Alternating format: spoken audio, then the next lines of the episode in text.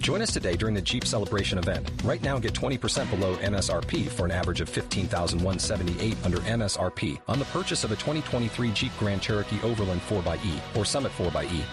Not compatible with lease offers or with any other consumer incentive offers. 15,178 average based on 20% below average MSRP from all 2023 Grand Cherokee Overland 4xE and Summit 4xE models in dealer stock. Residency restrictions apply. Take retail delivery from dealer stock by 4 1. Jeep is a registered trademark.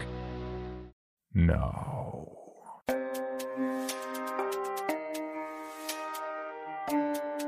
This is Creepy, a podcast dedicated to sharing the most famous, chilling, and disturbing creepypastas and urban legends in the world. Whether these stories truly happened or are simply fabrications is for you to decide. These stories may contain graphic depictions of violence and explicit language. Listener discretion is advised. Creepy presents Adrift, written by Julia LaFond and narrated by Heather Thomas. I wished with all my might that I had never won the lottery. When I opened my eyes, salt water still lapped my waist. The sun was still beating down on me, burning, wrinkling, and blistering my now tomato colored skin. My arms still ached from clinging on the bamboo rules of mini golf sign. My throat was still so raw and dry that I couldn't laugh at the desperate part of me that had convinced itself that I could change the past if I just manifested hard enough. Not that any laughter could have made it past my swollen tongue and cracked lips. Nothing could change the fact that I was floating in the broad blue Pacific, rocked by gentle waves. After paddling for so long, I wanted to rest, to sleep. But if I did, I would lose my grip on my makeshift life raft, sinking down, down, down into the cold depths. As far as deaths went, it would be a peaceful one. Unless the thing that lurked in those depths found me first, which meant I couldn't let myself give up.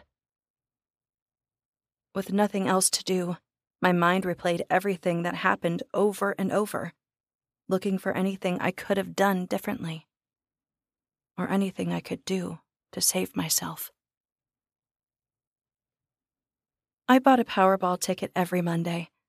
I knew the odds were against me. Mom and Dad always said I'd be better off setting my money on fire. God, the one time I should have listened to them, I didn't. Though, because the reason I played week after week wasn't really to win. Each ticket was a promise to myself. A promise that, someday, somehow, I would have the life of glamour and luxury plastered across the tabloids at my checkout counter. I would leave my crappy town and dead end gas station job behind and never, ever look back. When I won, it all came true. With thousands in the bank and millions more to come, the entire world was open to me. I booked a cruise. I could have gone anywhere done anything.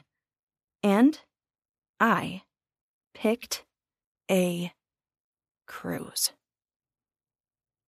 For all my dreams of travel, I was terrified of actually following through. I didn't speak anything but English, and I'd never even left the state, let alone the country.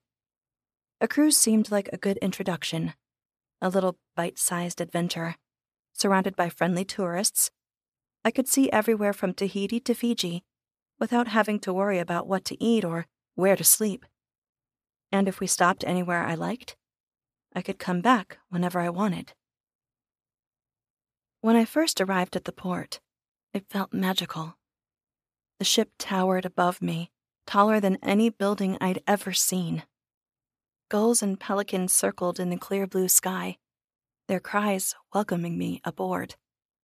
A smiling porter grabbed my shiny new suitcase, escorting me to my cabin. I shoved a handful of bills into his hand without even counting, proud not to have to worry about whether I had enough to spare. Then there were the buffets. The memories of each mouth-watering meal blurred together. Seafood risotto, fresh steamed lobster, pan-seared tuna, caviar, coconut shrimp and pineapple skewers, fish tacos with pico de gallo. There had been burgers and pizza as well, of course, to cater to the least adventurous guests. I, however, had tried each new delicacy with gusto, washing them down with flutes of champagne. Several flutes, the first night. My first day was wasted on the ensuing hangover. The second day was when I explored what there was to do aboard. I started with the arcade before moving on to dance classes. Once I discovered I had no rhythm and less coordination, I tried the deck. I spent a lot of time up there, leaning against the railing, gazing at the green blue expanse of the unbroken horizon. Occasionally, I was joined by other tourists, and sometimes we chatted. And whenever I got bored, there are plenty of activities up there shuffleboard, the water park, and mini golf. Mini golf. I'd enjoyed how unabashedly campy the tropical theming was, from the Easter Island heads to the final hole being a volcano you had to sacrifice your ball to. Now, the tiki mask that grinned at me from the corner of the sign looked less cheeky than eager. As if it were waiting for me to lose my grip and smiling in anticipation of that thing getting me at last. I tried to turn my thoughts away once I realized where they were taking me, but it was too late, and my surroundings blurred away as I lived through it one more time. A light breeze ruffled my hair while I waited in line for the diving board. The poor kid at the front had frozen at the top, crying. His mom urged him to climb down, but his brother's repeated cries of, Chicken! Walk, walk, walk! Chicken! Glued him in place. One of the staff hurried toward him. Hopefully, they would be able to get the line moving. When I looked up at the cloudless sky, I was surprised to see there wasn't a single bird circling overhead. There were always at least a few. None were perched on deck, either. Not that I could see, anyway. It was a big ship. Maybe they were hiding somewhere else. The temperature dropped as a shadow passed over me. I blinked in confusion. Was it about to rain? Why hadn't I seen any clouds or felt the wind picking up? When I looked up again, I wished I hadn't. A dark green, suckered tentacle rose from the water, towering above the ship. Twice as tall? Three times as tall? More? I couldn't wrap my head around it. The tentacle, meanwhile, had no problem wrapping itself around the middle of the ship. Someone screamed, snapping me out of my stupor. I ran away as fast as I could toward the back of the ship. Everyone else did too. Bodies pressed in around me, crushing me beneath the scents of sweat, chlorine, and sunscreen. I could barely keep my footing as the deck creaked and buckled. Others weren't so lucky. The stampede continued regardless. Everyone screamed so loud I couldn't hear myself think. Until I was shoved against the back railing, with nowhere else to go. The screech of metal filled the air, accompanied by splintering wood and a dull, deep roar. I didn't realize I had been flung from the deck until I plunged into the salty water, enveloping me in silence. When I thrashed to the surface, my ears were once again assailed by screams, shouts, and cries. The tentacle uncurled, releasing two halves of the ship. They slipped into the water like a broken toy sinking in the bathtub.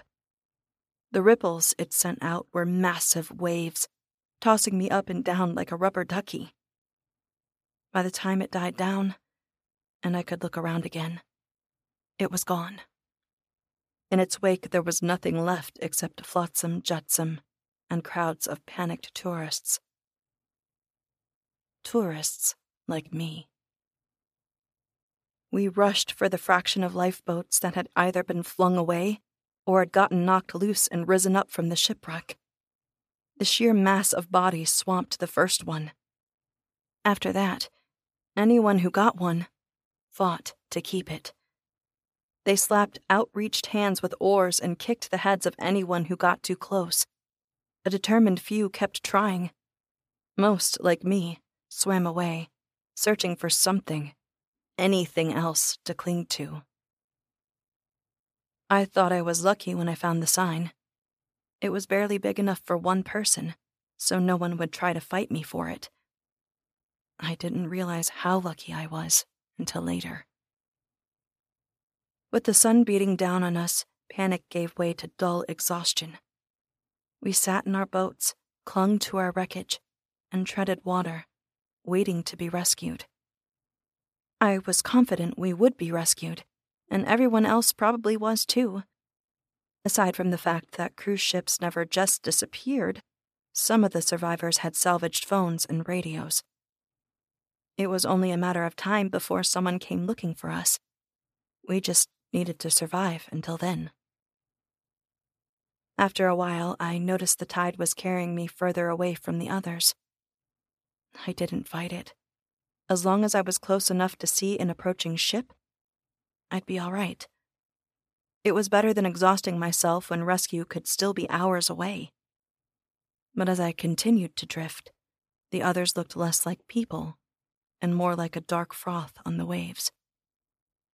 That's when I started wondering if I'd made a mistake. I was trying to decide whether to start paddling back when I noticed the water rippling around them. The tip of the tentacle shot into the air, instantly crashing down on the closest lifeboat with enough force to form a whirlpool. Distant screams echoed across the horizon as suddenly the other survivors tried to swim away. Only to be pulled under as the tentacle lashed out again and again and again. Clamping my eyes shut, even as I prayed I was too small and insignificant to draw the creature's attention, I turned my back and paddled away. I didn't want to. No, didn't need to see what happened to the others. Not when I could hear it all. No matter how hard I tried, nothing could block out the cries of terror and the dull crunch whenever another lifeboat was destroyed. Until at last my breath came in shallow gasps, and my legs trailed uselessly behind me. As I drifted across the placid ocean, I suddenly realized that the only sound was my blood pounding through my veins. There was no one and nothing else in the water or on the horizon. No boats, no survivors and no creature. I was truly, utterly alone. I took a deep breath and started swimming again, using the sign like a kickboard. I had no way to know if I was heading toward shore or away from it.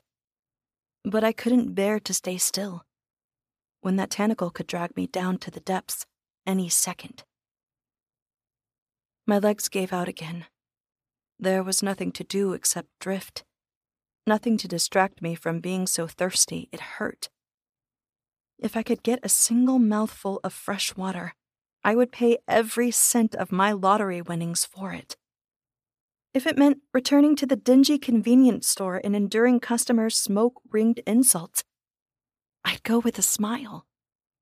I would do anything to soothe my throat and wash away the taste of salt. Now the tiki mask smile was downright mocking. A glimmer on the horizon roused me from my haze. It grew bigger and bigger, but I couldn't let myself get my hopes up. It must be a mirage, or maybe a hallucination. The dull whine of a motor cut through the air, rousing me from my stupor. A boat. The rescuers were finally coming. My legs might as well have been lead. I paddled forward anyway. No sound would come out of my mouth, The attempt only mingled blood with the taste of crusted salt. So I ripped off my swimsuit top, waving it in the air. Its bright orange should stand out against the endless blue. The boat turned. Tears slid down my burning cheeks as it drew closer and closer. I was saved. They'd bring me ashore, and I would never, ever leave dry land again. Someone on the deck waved and shouted, We see you! Grab on! And flung a red and white life preserver. It fell right next to me. I grabbed hold with all my might, abandoning the bamboo sign. They hauled me aboard, but even with a reassuringly solid deck beneath me, I couldn't bring myself to pry my fingers loose. You're safe, a woman assured me, passing me a water bottle. I'd lived. The ocean had tried to claim me, but I'd lived. It was over. I tucked the life preserver beneath my arm and staggered to the railing, shaking my fist in triumph. My own reflection smiled back at me. Until ripples formed around the boat. Creepy presents The Message, written by Juan Cardenas and narrated by Danielle Hewitt. My boss shuffled the marketing team hurriedly into the conference room. I remember thinking that morning how I felt ill in my stomach and didn't want to come in. But that's not what grown ups get to do. Everyone was making the jerk off motion to my boss behind his back. It was literally 4 p.m. on a Friday, but he called a general meeting of the whole team and said it could go past 6 p.m. But that it was vital absolutely vital to the company. Even Catherine, with her pregnant belly and her older kids calling her to take them to their various activities, was obligated to stay. She made a few calls and made her way in right as the presenter was starting. He was from some R&D branch. I hadn't really started taking notes at this point. My boss was beaming. He had straight up dollar signs in his eyes. My boss introduced him as Dr. Loring, and he started with a question about what we knew about quantum entanglement and the like. Nobody raised their hands. He decided to make it as simple as possible. He told us that the company was given a contract to research possible ways to grant extreme distance communication for NASA. The technology had become so good that they were able to send messages using the odd time and space properties that occur in the realm of quantum mechanics or the science of teeny tiny objects. This made it possible to send messages to the edge of our solar system, but a new wrinkle appeared. The messages were arriving sooner than they were sent, which was baffling. The lab went crazy with the possibilities. And as of three days ago, the department was ready to retrofit some cell phones to take advantage of the technology. It only worked for the very recent past, and the shorter the message, the further back in time it could go. There were no set rules. But apparently, you could set the message to arrive 30 minutes ago or less. But it had to be short a phrase, a few words, etc. It was then my boss handed each of us a phone that only had a text feature on it. Our job was to market these phones product names, tagline, and key features to highlight. Everyone was shaking their heads in disbelief. Our manager showed us a sleek new phone and said soon he would be able to get this technology on our latest models. He was so excited and kept going on about how we were going to bury Apple and Samsung. The pitches were flying hard and fast. Did you forget to ask your husband to pick up diapers at the store? Regret that late night text? What are you doing? Well, I've already told you. We all got a message on the phone. Mine just said, apple, banana, coconut. The doctor smiled and winked at us. Then stated that he would send us a message, retroactively. And he correctly guessed each of our phrases. Okay, I thought. This is so easily bogus. But I played along. Even after I got a quick stop message from an unknown sender. I guess my boss read my face and could tell I wanted to mouth off. I was on thin ice after our last campaign, so I relented. Our boss was running down the specifications that would go with the phones the potential licensing deals, and who they were eyeing for a celebrity endorsement. The boss was thinking Flava Flav. With the big clock? Yeah, he is quite behind on the times. The team was busy huddling into different breakout groups when Catherine, hauling a stack of papers, stood in the middle of the room and beckoned us to sign a non disclosure agreement. We were tasked with keeping the phones safe, and we were allowed to take them home. But the NDA was very, very binding. And we were held to it, at the cost of our jobs and monetary damages. So when my husband asked what I was working on so much on a Friday night, I said I couldn't tell him anything, not without having to kill him, and then gave him a playful gun gesture. He gave me a wink and went to bed. He found me the next morning hunched at my desk, still scribbling, falling asleep, waking up to scribble. He nudged me. I smelled the morning breath on him. I hated it, but I loved it too. Cassandra, Cassie, casserole. He kept trying to wake me. I was nodding in and out of existence when finally he heaved me up to my bed and whispered that he was going to the store with our daughter. I slept like a log for a bit, but the draw of the desk was too much. I got up and kept trying to write more and more ad copy.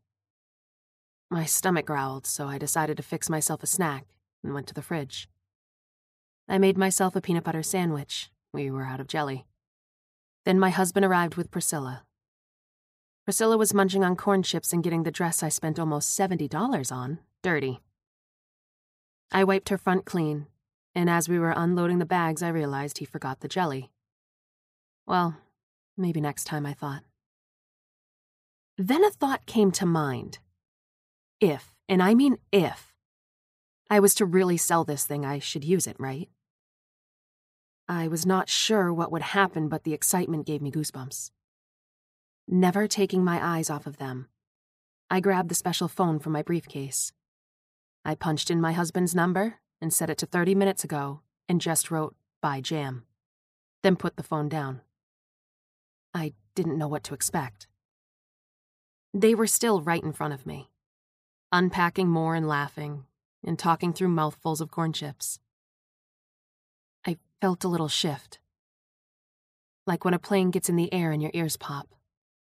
I thought the lights dimmed, maybe even turned off, but just for a millisecond. Then there it was. On the countertop, one of the brown bags sagged like it hadn't been emptied. I looked inside. Strawberry jam. Sweet, tasty, delicious, suddenly materialized. I quickly added it to my sandwich. Now that is convenient, I thought. Why save time when you can just make time? No, that needed work. I spent the rest of the day, and even into the night, working. I slept poorly and woke up to continue working. I got into all the applications, the lives that could be saved, the way we could warn others, warn ourselves. It was like giving every person in the world a quick do over. Imagine texting yourself warnings. Avoid all manner of unpleasant situations or circumstances with just a text message. Don't go to work. Hug grandma. Pooch is missing. Giving everyone a head start on disasters before they become disasters. I worked this in, I was making a PowerPoint and guzzling my fifth coffee of the day when the phone buzzed. This was not cool, I thought. It just stated, stay home, as one word. I had the same hair standing on edge feeling that I had before, but it was joined with a knot in my stomach and a feeling of a cold sweat. God, the coffee wasn't helping either. Suddenly, my husband poked his head in. I almost shrieked from the surprise. He apologized and said he didn't mean to startle me. He was taking Priscilla out to the park and wondered if I wanted to join. I thought about the message I just got. I looked at it. I looked at him. And I said, Couldn't we just stay home? I'll make us some popcorn and we can watch a movie. He considered it. He looked at me with my pleading eyes. He then nodded. He went downstairs saying that he needed to get the mail and then let Priscilla know. I breathed a sigh of relief, shut down my computer, and went to the bathroom and freshened up. I looked like hell. The stress of this project really reflected in my baggy, bloodshot eyes. I washed my face, brushed my teeth, and started to comb my hair when I heard the screech of tires and then a loud thud, followed by a series of screams. Priscilla. That's Priscilla's voice. My mouth went dry and I ran out of the bathroom, vaulted over the bed, almost twisted my ankle, and scrambled down the stairs. Priscilla was screaming at the top of her lungs, cradling my husband's head in her arms. Only his head. There was a geyser of blood flowing in a crashed car in front of the house. It had left two long tire tread marks across the lawn, and bits of my husband on the porch. On the lawn. The geyser of blood coming out of the stumped torso on the lawn. The vehicle had been totaled, and the driver was a splat on the side of the house. My daughter was weeping. She was broken beyond imagination. Her tears, the grief in her voice, the shattering of her home and psyche as she cradled the lifeless head of her father, as its blank eyes stared out at nothing. She looked to me for comfort, but I ran. I ran to my briefcase and opened it. I sent myself the message, but I couldn't even remember what it was because all of a sudden, I was holding my husband's hands, both feet planted firmly on the ground, in the room. He was confused and calmly trying to get me to explain why I was keeping him captive in the bedroom. I was panting. I heard tires screech. I heard the same screams. Where's Priscilla? I let go of him. We both scrambled to the stairs and nearly tumbled down the stairs. Priscilla was there, a large piece of wood beam was embedded through her chest. She was bleeding profusely onto the shoes at the net trace of the house.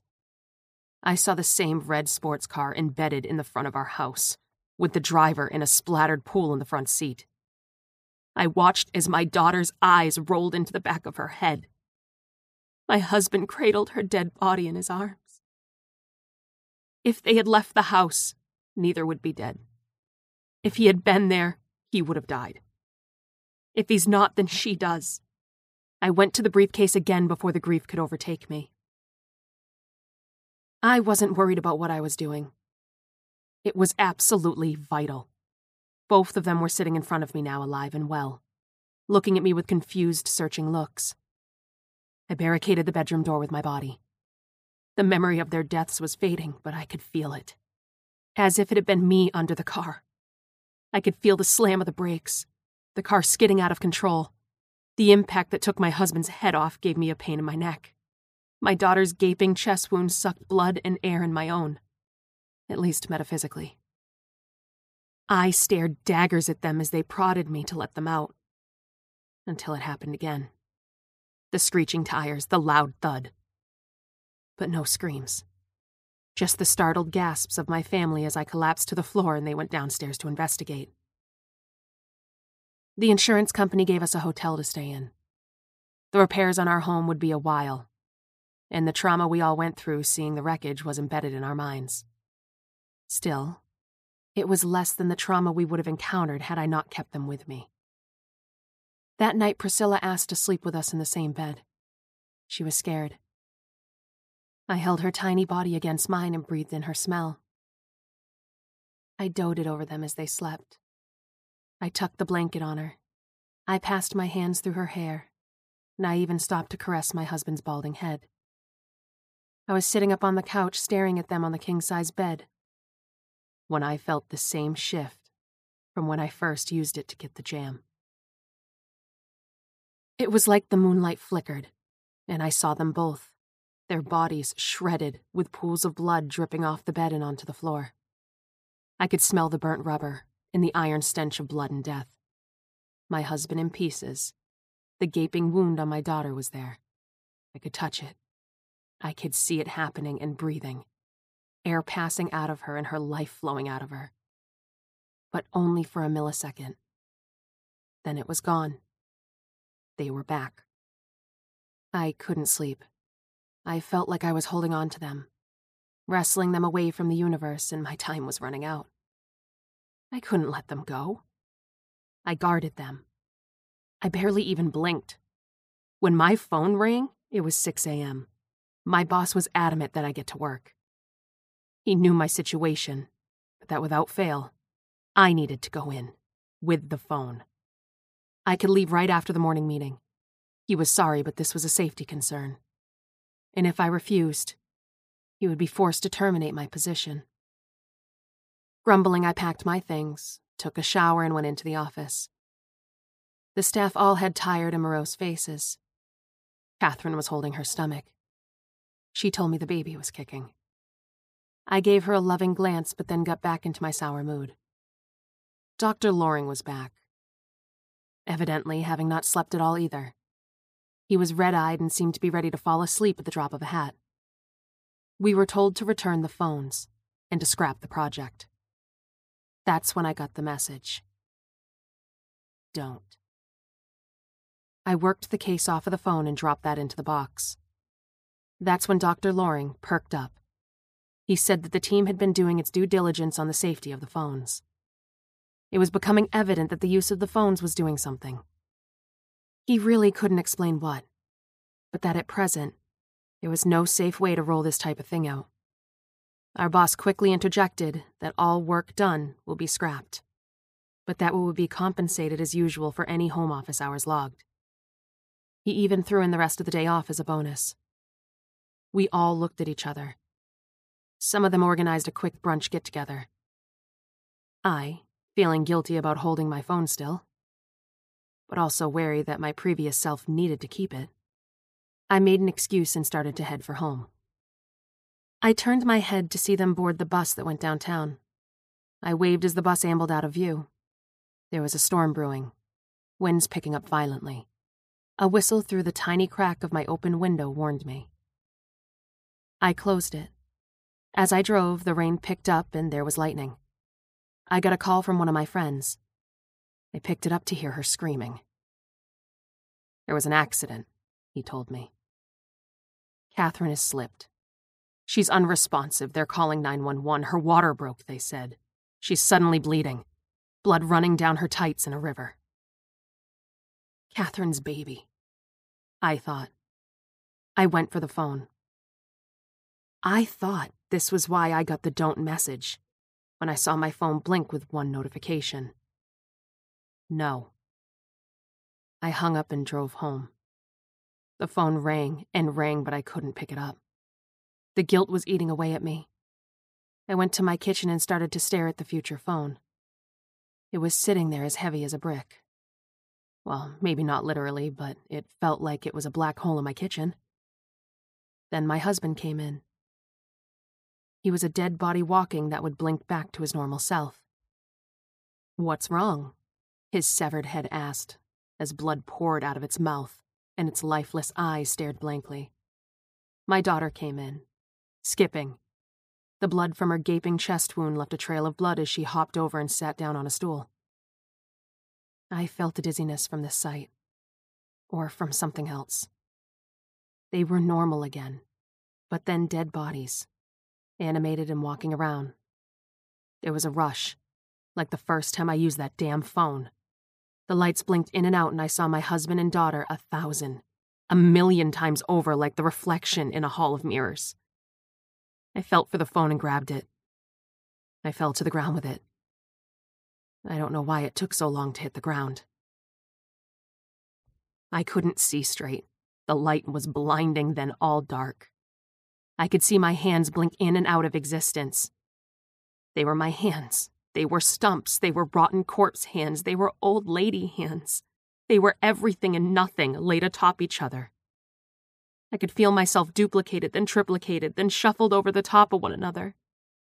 I was like a cubist face. My eyes and my nose. My mouth, my teeth, my ears. flowed like a river outside of me and into me. The pain was so richly, intensely satisfying. The excruciating, nerve burning joy of the entirety of existence. Experience became a singular block of nothingness than everything. I could see my husband and daughter doing the same dying, reviving, expanding, and contracting. And then the spaghettification began. Their limbs stretched out like terrible strands of dark hair that began to swirl and evaporate. I needed to stop myself. I worked what was left of my hands and tried to send myself a message to never leave the house that last Friday. To never go in for work that day. I wrote, Stop. Stay home. Don't. No. As four messages. Realizing now that I had got those and didn't understand them, but I didn't mind. I couldn't mind. As the last bit of actual consciousness oozed out of the many variant skulls of mine, and my timeline collapsed into white nothingness. For more information on this podcast, including how to submit your own story for consideration, please visit creepypod.com.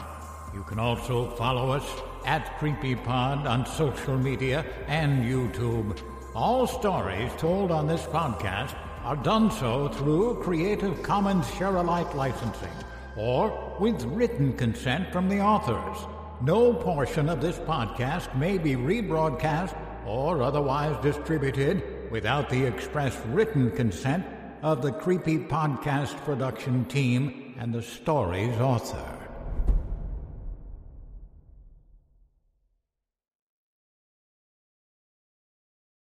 Item number SCP 5186.